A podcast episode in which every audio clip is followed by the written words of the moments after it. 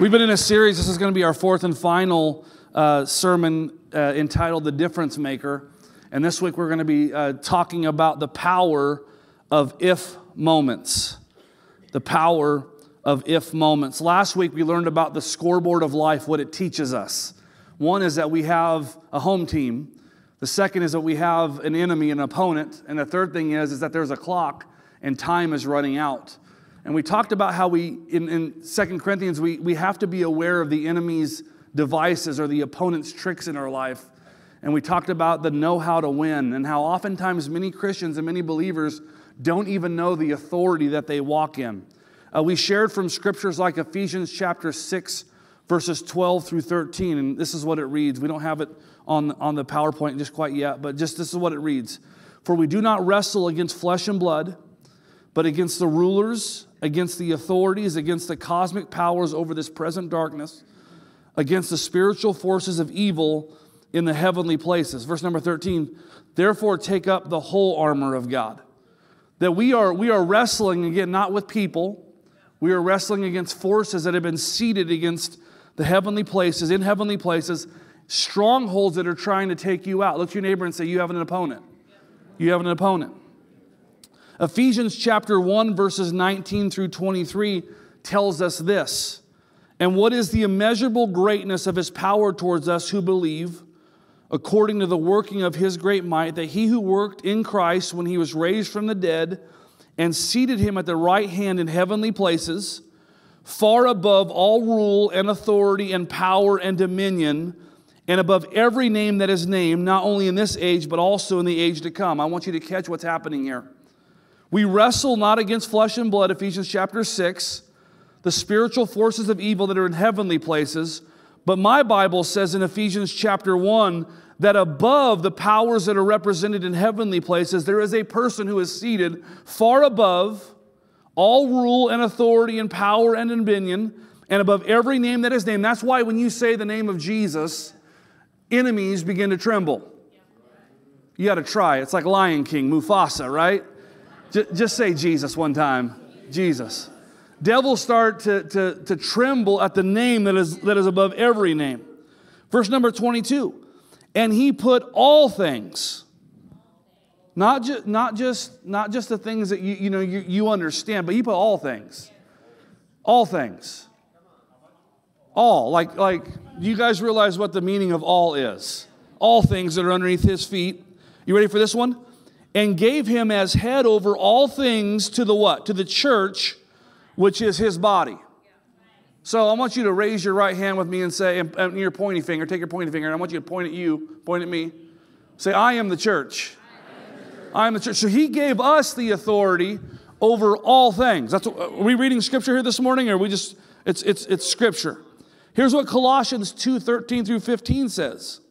And you me who were dead in trespasses and the uncircumcision of your flesh, God made alive together with him, having forgiven us all of all, all of our trespasses. Ready for this one? By canceling the record of debt that stood against us with its legal demands, this he set aside, nailing it to the cross.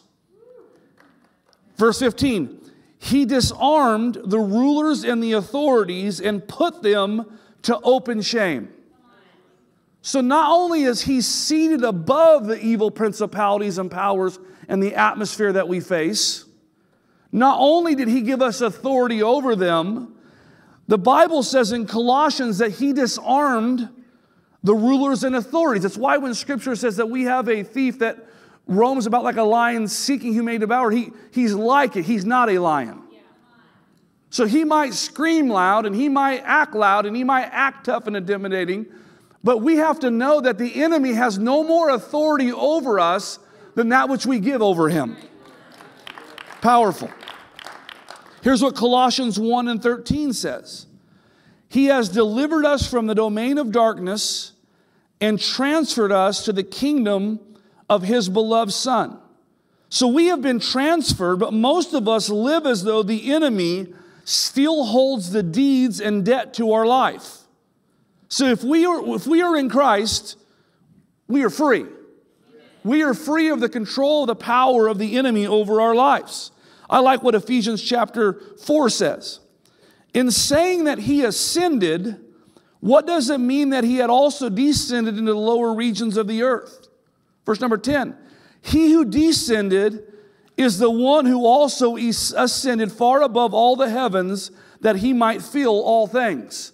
In other words, it was no small task, or it was very easy for the God who created the universe that gave us his son Jesus to die on the cross and it was no small feat for him to put all things underneath his feet. And if we are married with Christ, we have the authority over all things. So it's the know how to win. You have the knowledge now over the last week and a half in sermons and messages and scriptures to know that you have what it takes. The same power that if you're a believer in Christ, the same power that is in you is the same power that raised Christ from the dead. You have not only the know how to win, you ready for this one? You have the right to win. God has given you the ability to win, not, not just sort of win, not just maybe, hopefully, three out of four kids win. Not just maybe like your, your spouse and you have a sort of good marriage. Or, or maybe you and your boss have an okay relationship. Or, or you're not just having power to do most things in Christ. My word, my Bible, my scripture says that you now have authority over all things. And to get in agreement with the things that are found in this word, not with the experiences, listen to me, not with the experiences of your life or the thing that your flesh wants and desires. We are people of the Spirit. We have the ability to now not be just transferred from the domain of darkness one day, but now to live in victory today. 2 Corinthians 2 and 11 says it like this Lest Satan should get advantage of us, for we are not ignorant of his devices. I, this last month, have wanted to talk to you about the difference makers that A, are the presence of God, B, the Word of God, and revival happens in the convergence of the presence of God and the Word of God being activated in a believer's life. Most people want revival, but they don't want the convergence. Pastor, just give us the word, and we're not going to activate it in our life. We're just going to we're going to listen to it out in the ethos, and we're going to try to understand it, but we're never going to apply it to our life. It's the applied word of God in our life that makes a difference over the enemies. And then it's not just the applied word of God, it's the fact that we, listen to me, we have the ability to walk hand in hand with a friend, the presence of God. And it's those, those, two things come in convergence together that revival happens. It's the, it's the applied word of God and it's the tangible presence of God. How many want to live in an environment like that? That's, that's the kind of Christian walk that I want to have. I want to have the Christian walk where people not only, so listen, it goes beyond a feeling. So many people go, well, Pastor, what's the, what, what's the Holy Spirit going to feel like? What, what are we going to feel when the Holy Spirit comes upon us? And we use this, words, this word as humans as though we base our, our convictions and beliefs by what we feel. We don't base our convictions and belief by what we feel, we base them by what we know. And what we know is found in the Word of God. There is a deep knowing that you can have in the presence of God. There, there is beyond a shadow of a doubt when you get next to your Heavenly Father in His presence, there is a deep knowing.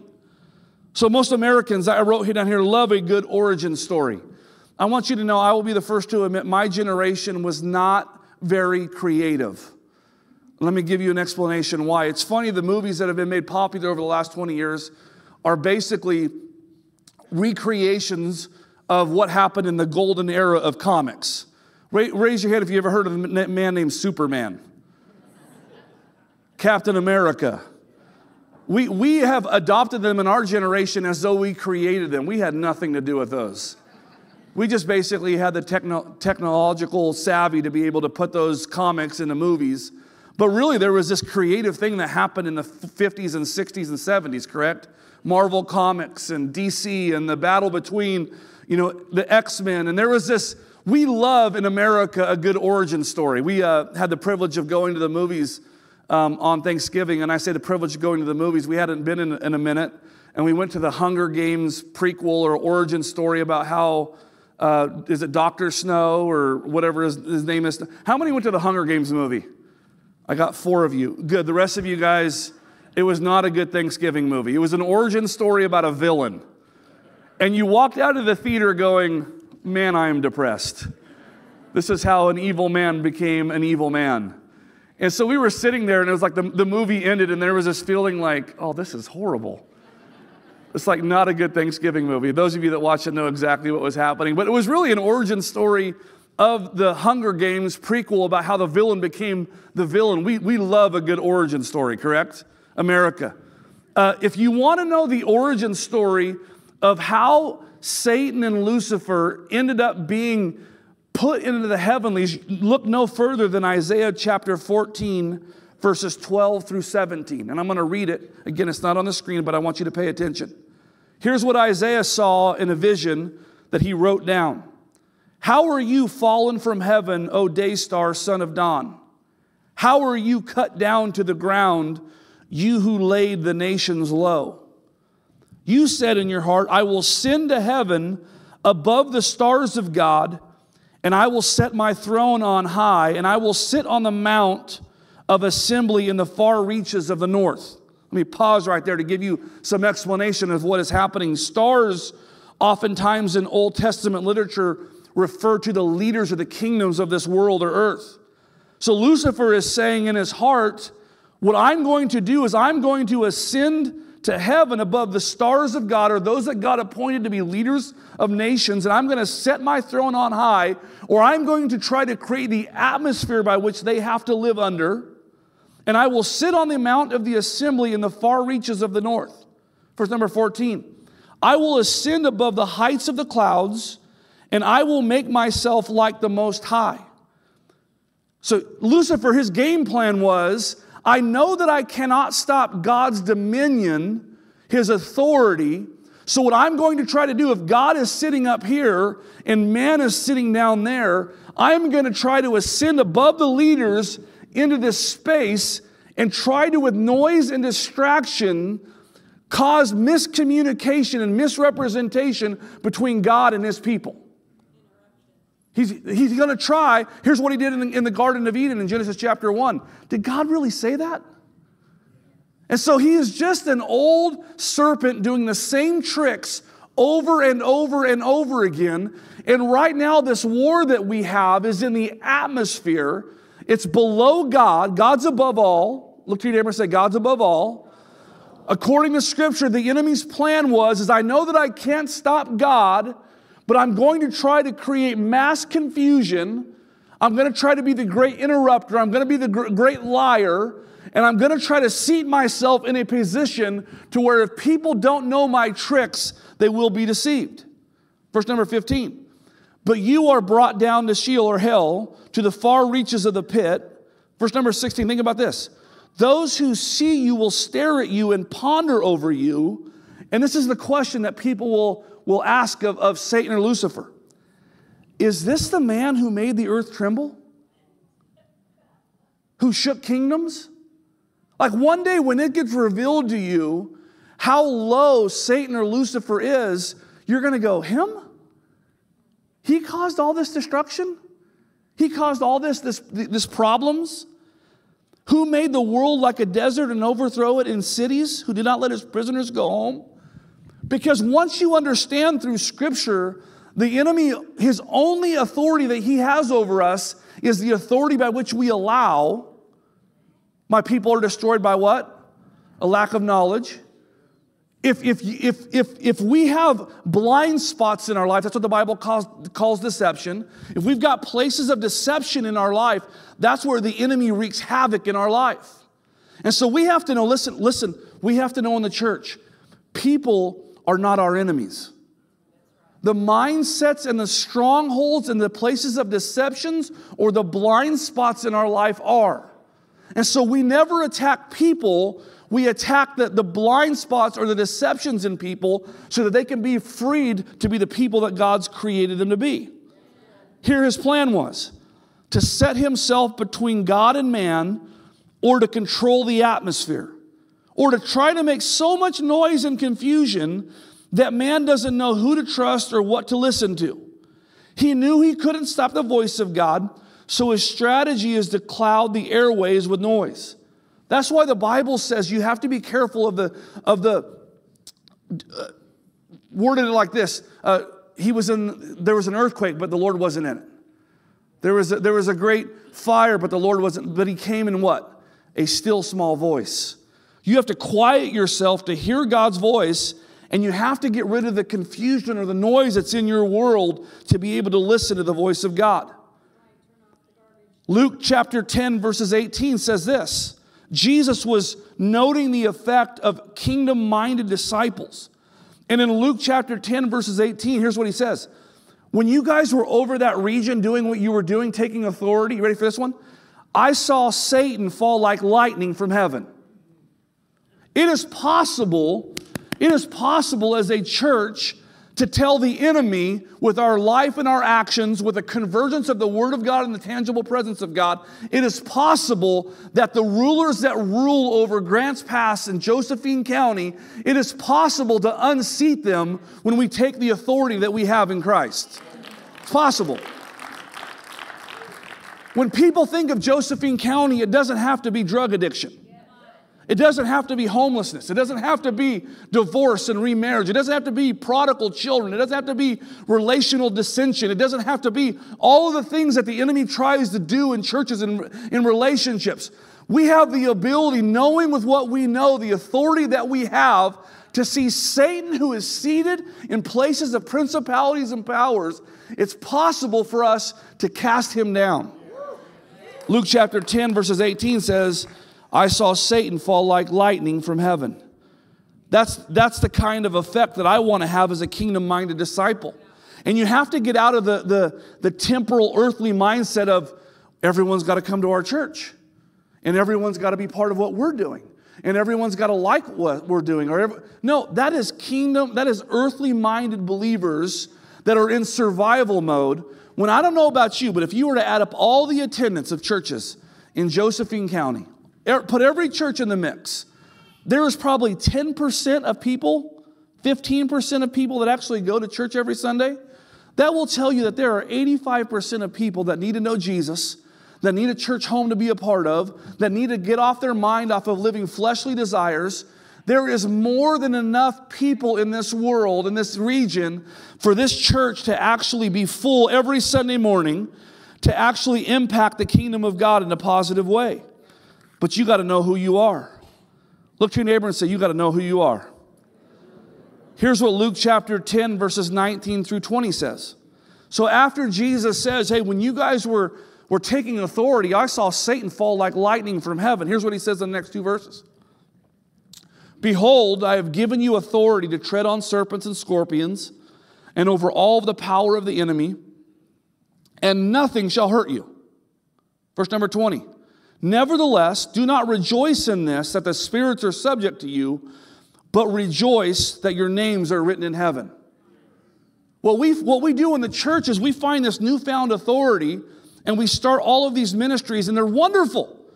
But Jesus is saying, make sure that the main thing stays the main thing. Don't start chasing after signs and wonders. Don't start chasing after deliverance ministries. Don't start chasing after all of these things that are wonderful but making sure that your priorities are in line, that you know that your names are written in heaven. In other words, you're not citizens of earth. We're just passing through. Look to your neighbor and say, We're just passing through. I'm just passing through. Heaven, Vacaville's not my home. Grants Pass is not my home. Heaven's my home. And when I know where, I, where I'm heading, I can look at the things that are in this earth and go, hey, I want to take you with me. You that are, that are struggling with that addiction, or you in, in trouble in that marriage, or you trying to raise your kids straight in a crooked world, I want you to know that we, we have a destination that we're going to. And instead of looking like our, our temporary location, let's look at our eternal location and say, what does heaven look like? I want to look like heaven. I want to, I want to, I want to look like what heaven looks like. The fight is then for the atmospheres in our homes, church, lives, countries, and regions. So we know that the enemy has placed an environment or an atmosphere. Can I get a little bit just in culture today? How can pornographic books be defended by school boards all over the nation? How, how is it that we can see such evil being displayed in our nation that, that is to be founded and was founded upon the principles found in the Word of God? Why? It's because we have allowed the enemy to begin to take over the atmosphere of our nation, of our region, of our church, and enough Christians have stayed quiet. We, we, have, we have run from, the, run from the fight and trying to gain a little bit of influence there and a little bit of influence there. It's not that we don't actually come out against them, we just don't say anything. We, we just read part of Scripture, not all of Scripture. But the moment that you start picking and choosing what Scripture that you can read out of, you lose the transforming power of the gospel. You realize the gospel is transforming? It will change your life. It, it, will take you, it will take you from having a family tree that is, that is mired in drugs and alcohol and divorce, and it will set you on a solid rock of a ground. It will change the trajectory of your future and your family forever. What an incredible thing that is. I have some of my family here, my, my aunt and my uncle. Alan and Becky, they, they, they, they knew my dad before Jesus. And, and now they're here back in the, in the kingdom of God because why? We recognize that when we, try, when we try to do what the world wants us to do and live by the flesh, there's destruction at the end of it. But when you stand on the solid rock that is Jesus, atmosphere begins to change. How can leaders all over the world send sons and daughters to endless wars? It's a good question, isn't it? It's a good question when you look at the horizon of, of my son, who is now 18 years old, doesn't know a nation that's not been at war. Over the last nine presidents in America, only one has not entered us into a new war. Well, we, we have this mentality where the enemy, the Bible says in the last days, there's going to be this explosion where nation is going to rise up against nation, people group against people group. If you haven't been aware of it until now, we are, America is living in a cold civil war. The right versus the left, and the left versus the right. And there is a destruction of values. There's a destruction because why? We have allowed the enemy to control the atmosphere of our airwaves. You can't turn on the TV shows anymore today without seeing what we would have considered growing up in the 90s pornographic material. Now those are commercials. The slipping. Like I'm old enough to remember when, when uh, the enemy used someone like Britney Spears, who presented her to the, to the nation as a wholesome Disney Channel person. And now, when you look at the end of her life, she is just someone that has been used and abused. And we are praying grace and mercy and revival to hit the influencers in our nation and our world. Because if God can turn them around as a, as a sign that, hey, the end of the, the, the the flesh led life is destruction. But the moment that you step on the solid rock of Jesus, freedom and life are found. And we've seen generations. I mean, I can list them and it will, it will, age me, but you know, you can see them Britney Spears and Christy Aguilera, Boyz II Men and Mariah Carey and Whitney Houston. And now, and, and now generations trade their idols as though they have they can't look back at the last generation and see what happened. And now we look to people like Taylor Swift or country music, or we, and Pastor, don't talk about those kinds of things right now in church, you lose everybody. what I'm trying to say is those people are not our enemy. They're not our enemy. And, I, am not, I'm not trying to get into the place where I'm telling you as a pastor what to do or what not to do. That is between you and the Lord. Work out your own salvation with fear and trembling. You listen to your pastor. I will never stand up here to try to be the moral police.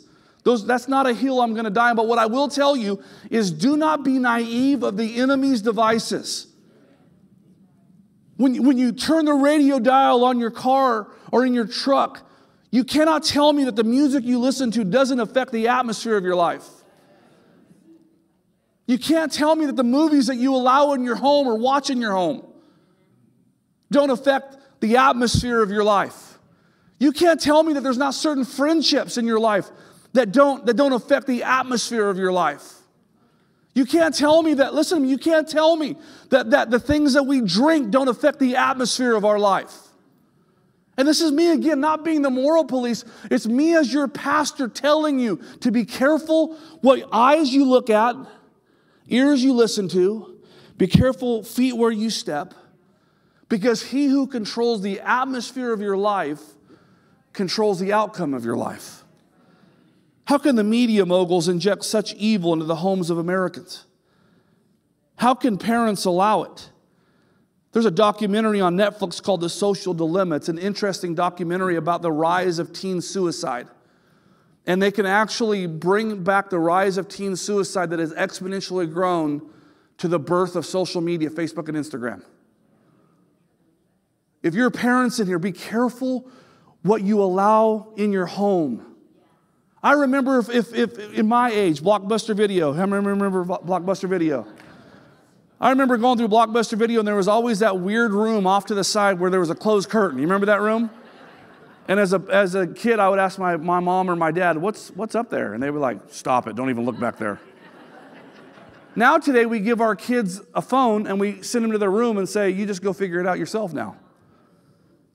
We've allowed the atmosphere that once existed outside of our homes now to be inside of our homes.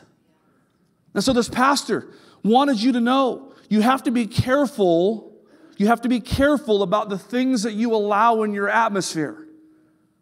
That doesn't mean that we have to be walking around fearful or scared. That doesn't mean that we have to, you know, the Bible talks about in Colossians chapter 2, you know, asceticism or, or severe religious disciplines. Be careful that you don't allow legalism to rule your life. This is not your pastor saying that if you do X, Y, and Z, then everything else is going to be okay. No, that there is a form of religion and legalism that is oftentimes more deadly than the other way. So you're going to have to, in these last days, listen to me, guard your heart for what you're not going to allow in your home, but also don't be so legalistic to think that just because you do things, those things, that everything's going to be okay. You're going to have to learn how to walk this thing out decision by decision. My oldest son, Jaden, he's in junior high. And he gets in the car. I think I told the story before. He gets in the car and he said, Dad, how do we know the God that, that we're worshiping is the true one God? And just as he asked that question, the Holy Spirit gave me a word of knowledge for my son. Just, just as he was talking about it, gave me a word of knowledge. And I said, Son, it was in so and so's class, and you have to know about that man and what he's been going through. And he goes, How did you know? And I go, The Holy Spirit just told me. You have to trust the Spirit of God in the, listen to me, not in just the major decisions of your life, but in the, in the small details of your life. Those of you that are sending kids to public schools, there is the darkness of decay that your kids are living under. They are hearing things that you never wanted them to hear. They're seeing things that, that you never wanted them to see. But just if you're sending your kids to uh, public school, there's the darkness of decay that you have to worry about. If you're sending your kids to private school or homeschool or Christian school, you can also have the alternative darkness, which is the darkness of I'm okay.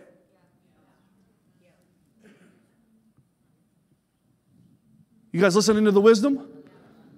No matter where you place yourself, there is wisdom that it's going to take. I remember, I remember growing up, and my dad would say, I would, I would, I would say, hey, I want to go to so and so's house in the church. And my dad would say, no, I don't, I don't think so. And I'm like, well, they're up on stage. They're, they're doing this and that. And my dad would say, no, I just, I just, no.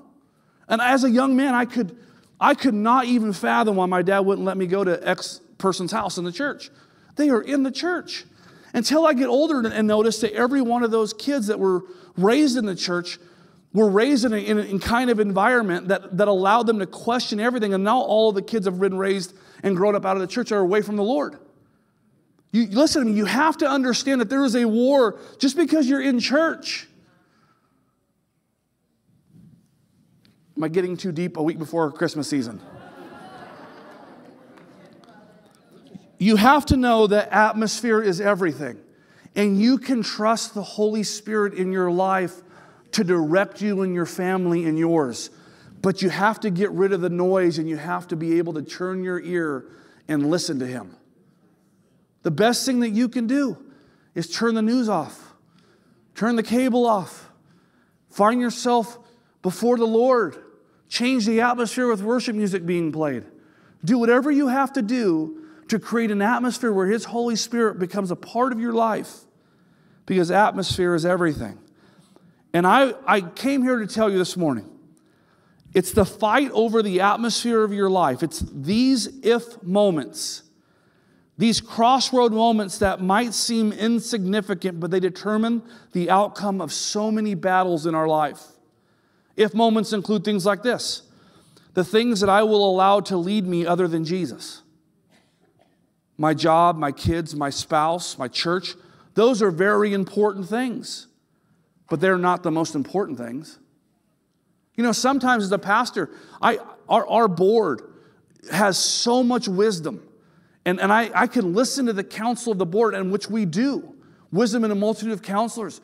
But if I give my spouse or my board or my close friends first shot at my ear rather than the Holy Spirit, I'm not doing you uh, correctly. He's, he's got to be the source of all of us. And what, if I tune my ear to what he's saying to me, most likely, what he is saying to me is what he's going to be telling the board or telling my spouse or telling my close friends because God is a God of confirmation. He's not going to leave you out on an island alone wondering what his direction and what his will is. But, but I have to allow in those if moments Jesus to lead my life, and my priorities must be in a correct order.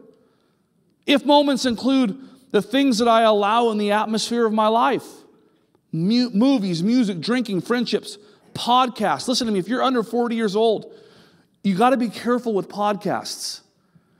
You do not know the advice that someone's giving you or the result of the advice that someone's giving you because you can't see their life in action. Do you understand what I just said? Like, not nod your head if you under, if I need to explain. Do you understand? So many times we'll get the advice of someone that we do not really know what's happening behind closed doors. You, you have to learn to make sure that to the degree that someone is present and visible in your life, that's the amount of, of, wisdom that you actually allow from them. Now, can God use podcasts or preachers? 100%. Can God use other worship teams? 100%.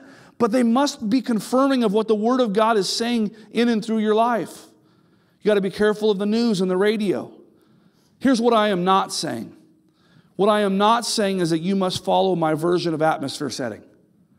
This is important for you to understand. I, I, I admittedly, over the last couple years, have told you that I grew up in an environment like most 90s kids where, where I'm a recovering legalist. Does everyone understand what that is? I mean, we didn't go to certain movies or go to the bowling alley, or, or we didn't, there was, legalism oftentimes comes on the backside of a genuine move of God where you start playing like you're doing good, but your heart's really far from God?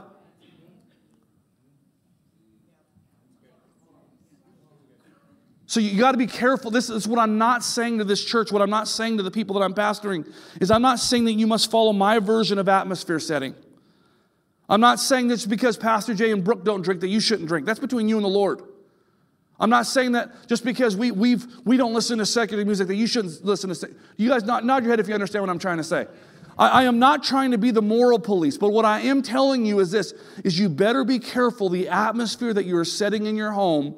And as long as you can look yourself in the mirror and said, I've taken this before the Lord, I've taken this before His Word, and I trust that God's going to speak to me. There are some of you that should never touch an, another drop of alcohol in your entire life. Those of you that struggle with addiction, those of you that struggle with, you know, certain things, you should run from those things. There, but there are some of us in the, in the church that the Bible doesn't teach abstinence of alcohol, it teaches moderation of alcohol. But then you start getting where you start parsing lines like, when am I drunk, drunk?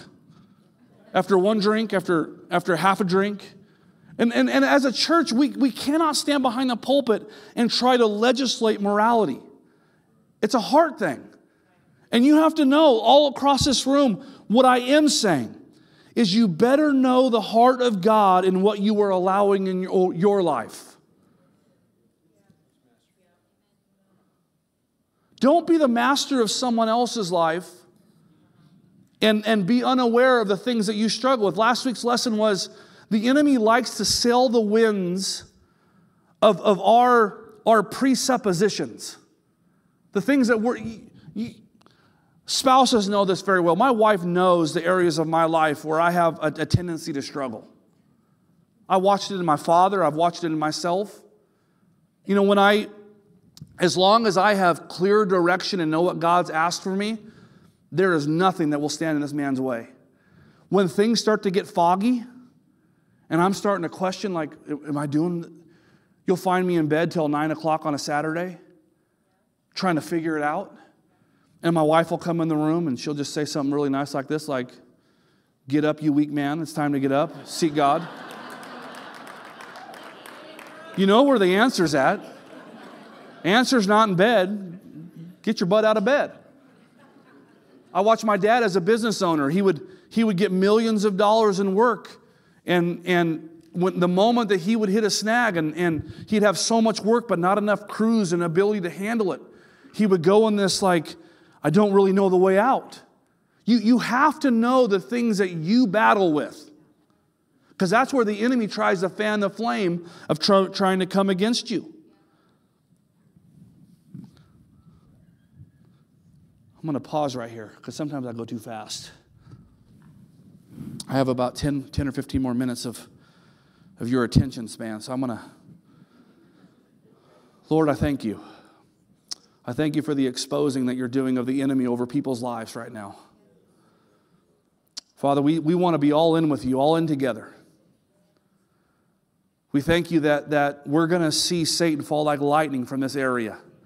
That Josephine County is not going to be known for drugs or homelessness or, or addiction or, or relational distress, but Josephine County is going to know, be known as a place of restoration and health and life. That people all over the nation are going to come here to get respites and spend time in your presence and it's going to be a place, Father, where people are going to come from the nations, but Father, from this place, people are going to be sent to the nations. We thank you for the exposing of what you're doing in the enemy's hand of what he's tried to do over many churches and many ministries over many, many times in this valley. But Father, we thank you that we're seated with you above all. The authority that you've given us is the same authority that you gave Christ when he was risen from the dead. Father, we thank you for what you're doing live and in front of our eyes. You're growing us. Father, I feel this church is growing this morning. We're exposing the enemy. We thank you for it in Jesus' name. And everybody says, Proverbs chapter 2, verses 1 through 7, as I get ready to wind down, talks about these if moments. And this scripture should be on the screen for you. My son, if you accept my words and store up my commands within you, listening closely to wisdom and directing your heart to understanding.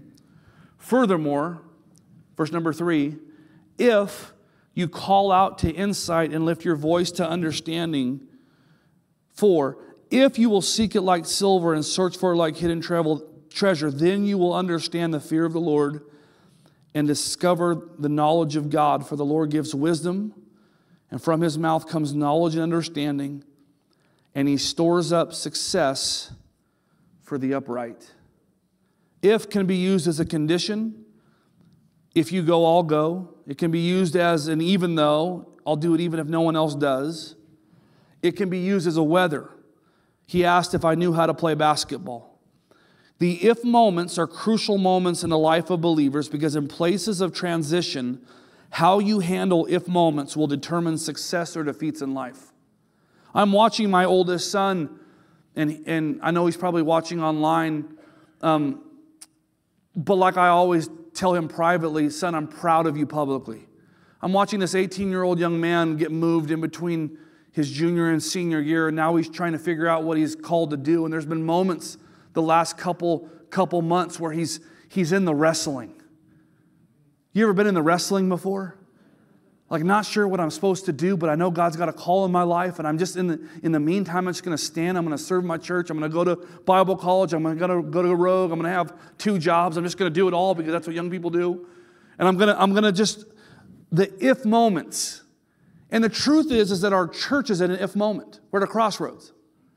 You individually, you guys understand what I'm talking about when you come to those crossroads where you go, oh, God, I know there is something more, but it doesn't feel like I've had the ability to, to attain it. You're like uh, Matthew chapter 18, verses 1 through 3. Lord, if you are willing, can you make me clean? There was an if moment. We, we all know that, of course, Jesus wanted to set him free, but this man didn't know. And he said, if. Notice what he called Jesus. He didn't call Jesus uh, not just Savior, not just teacher, but what did he call him? He called him Lord. Notice he realized the season that he was in.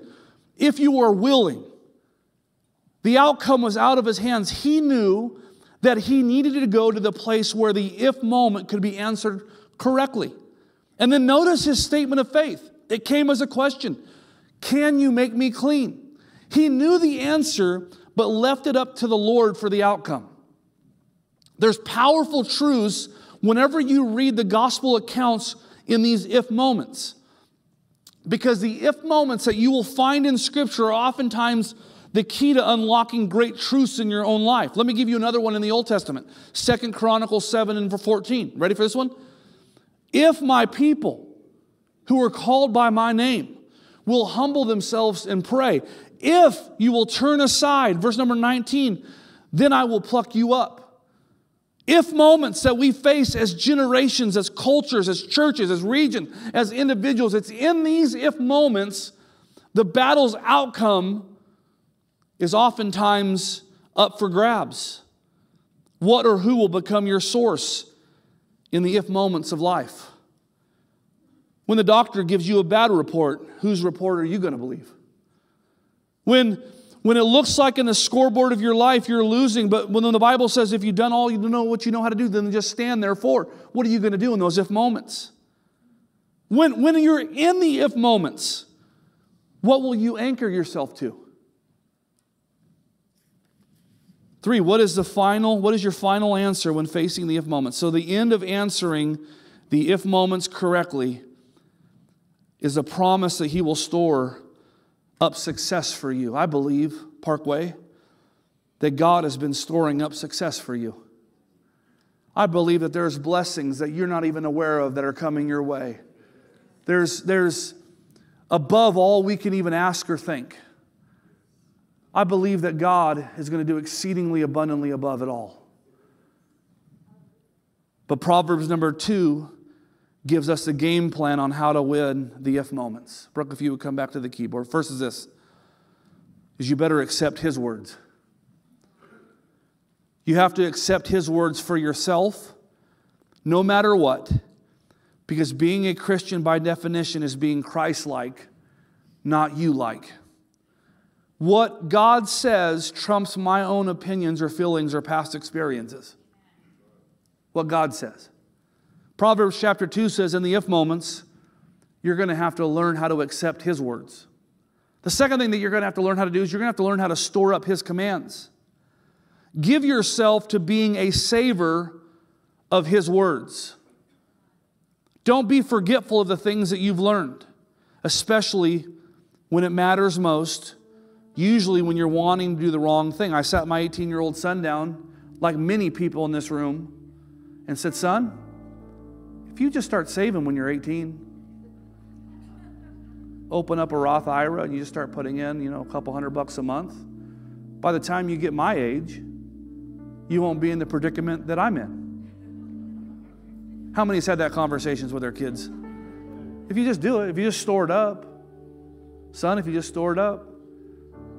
My son walks in the house last week and he goes, Yep, put a whole $25 this month in my Roth IRA. Mr. Moneybags himself. Isn't it funny that when you start storing up, it's the difference between righteousness and sin? Sin allows you to pay a price and reap immediately. That's why the Bible says sin is fun for a season. But righteousness is you sow a seed and you don't really get to see the outcome.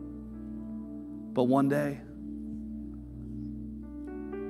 but one day when you, you get to live out a dream and be a lead pastor, when the doctor said that she wasn't going to live, and dreams were getting ready to, to crumble. One day you'll look at your wife when she's singing it as well. One day when you store them up. One day when, they, when the doctor said Jaden was never going to be able to walk again, put him in a wheelchair. He's going to be an invalid for the rest of his life, but one day he'll be an intern at the church that you're lead pastoring and he'll be lifting up his hands every Sunday. One day. One day, Jace, what? One day, Jace, you know, when um, comes out blue and he's not, he's not living, and, the, and the, the hospital room was crazy. And I put my hand on his little forehead and I said, The promise shall live and shall not die. And he took his first little mighty breath, and that kid has not stopped talking since. And when you see him, and, and you, know, you know my son, when he's locked in worship, he is just the greatest worshiper. One day, when you store up righteousness, man, it's a beautiful thing. Store up his commands. The third thing that Proverbs chapter 2 teaches us is you're going to have to learn how to direct your heart. Your heart, by its nature, wants to do the wrong thing. Listen to me. A truth found in Scripture is that you can direct your heart. Your feelings do not have to run you, you can run your feelings. Heart, be joyful. Heart, when it seems like everything is going against you, I stand upon God's word. God, I'm right now in an if moment, but I'm going to praise before my breakthrough. I'm going to march around my walls of Jericho before they fall down. God, I'm going to learn to praise you in all seasons and all ways. Four things you have to do in Proverbs chapter 2 you have to call out for insight. You have to be vocal and intentional about being a disciple of Jesus. The Bible says in James, if any of you lack wisdom, you can ask because he gives liberally. The fifth thing that you must do is you must seek it like a treasure. The best thing that I can teach new Christians in this room if you seek first the kingdom of God and his righteousness, all these things will be added unto you. Learn how to be a seeker, not seeker sensitive. Learn how not to care about the person to the left or right of you. Be like that woman who knew, I just got to touch the hem of his garment.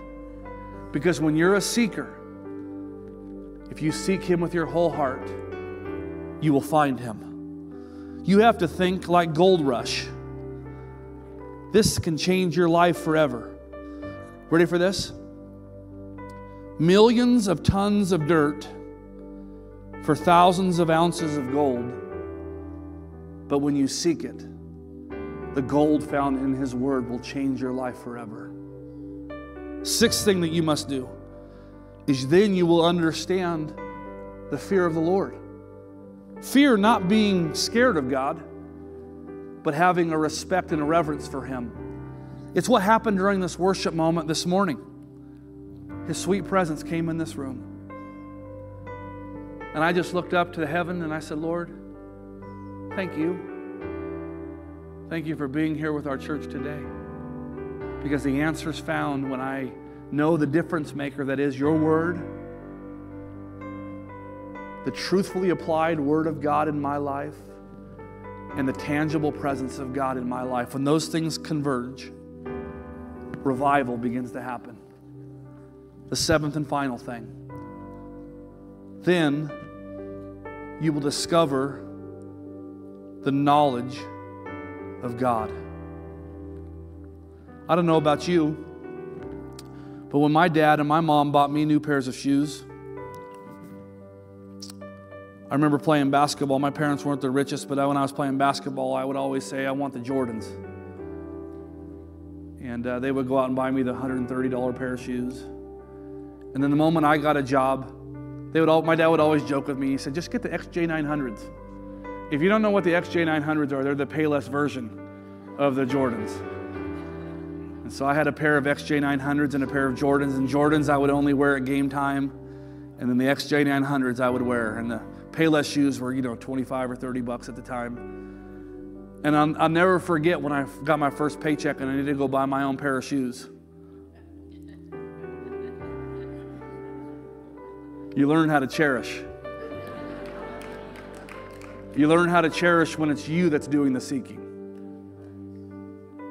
Right now, many of you come to church and you're living off of the atmosphere that someone else has sought after. But do you know the same atmosphere that's in our church when we worship can be the same atmosphere that's in your home. But you have to cherish it.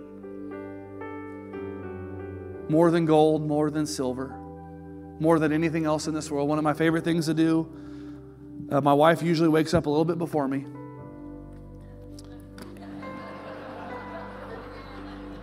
And she's usually got the house atmosphere set before I even wake up. And there's worship music playing, her Bible's open, and I get to open up my eyes. He's already in our home. His presence is all already there. The best thing that I can, I can teach you today, this, this Sunday morning, is there's an enemy that's trying to cause interruption in your life. But seated above him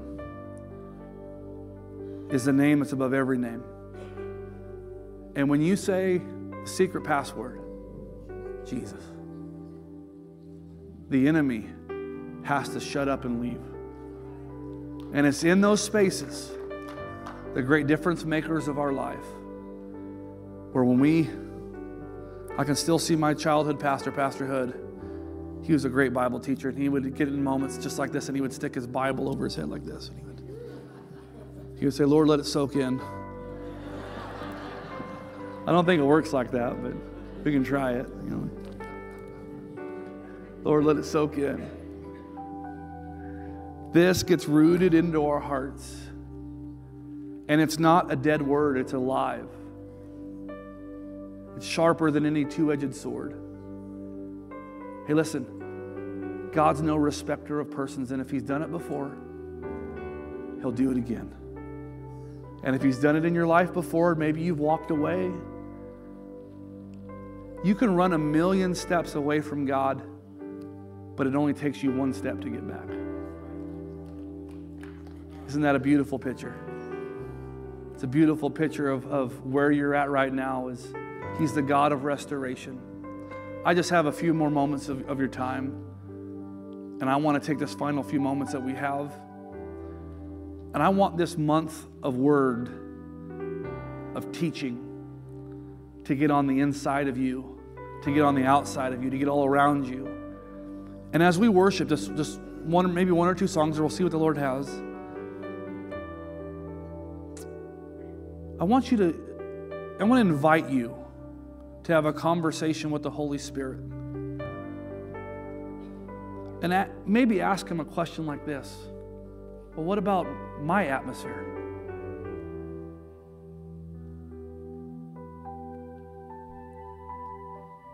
What about, what about what's happening in my life? What about the atmosphere that I set in my car? I don't know about you, but the more that I get with the Lord, it's like I, I, know I probably have permission to do so. It's not probably it's not a legalistic thing to say, but I could probably watch some movies with cussing in it. Good war movie. And every time I sit down, I get like two or three words in there, and there's just something like doesn't doesn't set right with me in my spirit. It's the weirdest thing. It's not like it's a salvation issue for me. Like I know God loves me. You guys, you guys understand that? Like I know He loves me. I'll watch a scary movie, and it's like I watched a scary movie, I don't know, 10, 12 years ago. I got about, I don't know, past the introduction scenes, and I was like, nope. Because there's just something about that atmosphere that just didn't set well with the presence of God in my life. And I just I want to invite you to have the conversation. It's going to be a conversation that you're going to have as a family. What about the atmosphere in my life? Is it an atmosphere based upon His principles and His word and His tangible presence of God? Or is it an atmosphere that's been set by the world? You do not have to let the chaos of out there run the chaos of your own life. We are seated above all principalities and powers. And we've got the secret word, Jesus. He's a God of restoration. Would you guys stand to your feet this morning? My wife is going to lead us in a song. Yes, Father.